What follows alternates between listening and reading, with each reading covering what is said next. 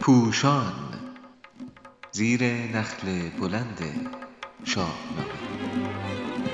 شاهنامه خانی از زبان فردوسی خردمند. شماره 26 خشک اندیشی سام. چاپ شده در روزنامه ستاره صبح در تاریخ 13 مهر 98 نویسنده علیرضا قراباقی گوینده پونه ولیزاده موسیقی استاد جواد زلفانی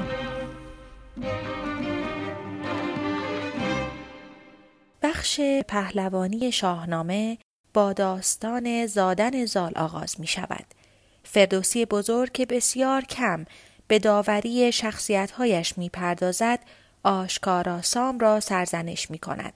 زیرا او به کودک بیگناهی که ندانست رنگ سپید از سیاه ستمی روا داشته است که جانوران نیز چنین نمی کنند.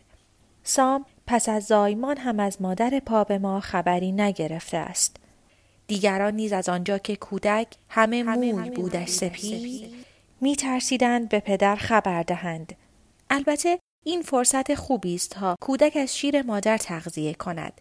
سرانجام دایه دلیر به سام آگاهی می دهد که یکی پاک پور آمد از ماه روی.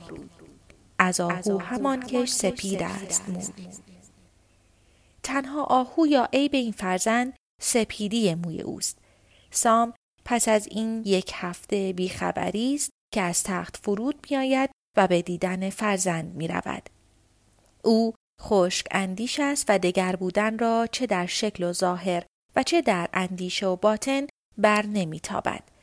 حکیم توس در این داستان نشان می دهد که رنگ و نژاد و ظاهر و آنچه امروز سبک زندگی می شماریم نشانه خوبی و بدی انسان ها نیست. بعدها سام در خواب از زبان موبد یادانایی می شنود که این تفاوت ها امری ذاتی و خدادادی است. گراهوست بر مرد موی سپید. تو را ریش و سرگشت چون خنگ بید. پس از آفریننده بیزار شو که در تند هر روز رنگیست نو. خنگ به معنای سپید است. از آن بالاتر فردوسی انسانها را به برجباری در برابر باورهای گوناگون فرا می‌خواند زیرا در آینده زال دل در گرو مهر رودابه می‌گذارد که باوری دگر دارد و ریشش به زحاک تازی برمیگردد سام آنجا هم دگر پذیری از خود نشان نمی دهد. گرچه سرانجام در برابر نیروی اشقزال و درایت مادر رودابه آهسته آهسته خشک اندیشی را کنار می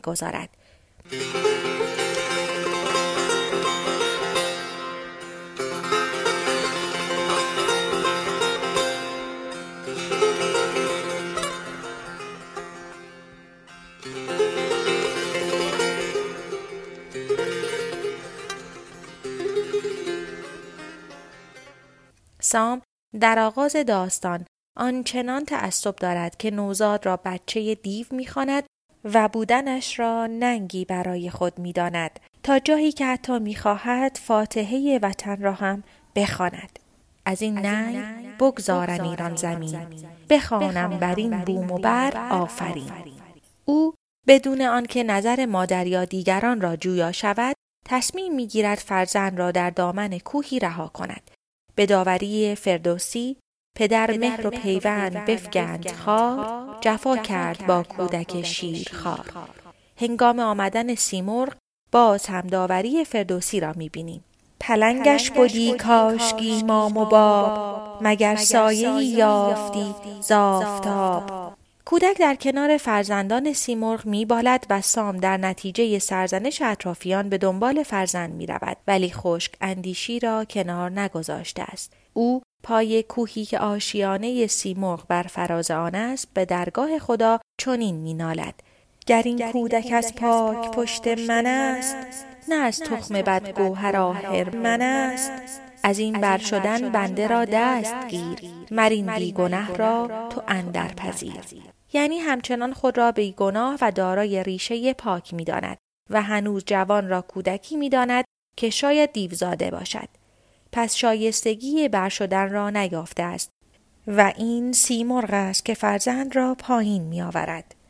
در نامگذاری نیز سیمرغ می گوید نهادم تو را نام دستان زند که با تو پدر کرد دستان و بند. این نام هم با برداشت فردوسی فریبکاری سام را یادآوری می کند و هم واژه زند نیرومندی جوان را میرساند. ولی سام متعصب او را با دو واژه مینامد که گویا هر دو به معنای نزار و پیر و زرد است. همی پور را زال زر خواند سام. چو دستان برا کرد سیمرغ. نام خشک اندیشی انسانها دیرپا است. سام در آینده نیز آنگاه که از عشق زال به رودابه خبردار می شود با خارداشت فرزند او را مرغ پرورده می نامد و می گوید چو مرغ ژیان باشد آموزگار چنین کام دل جوید از روزگار.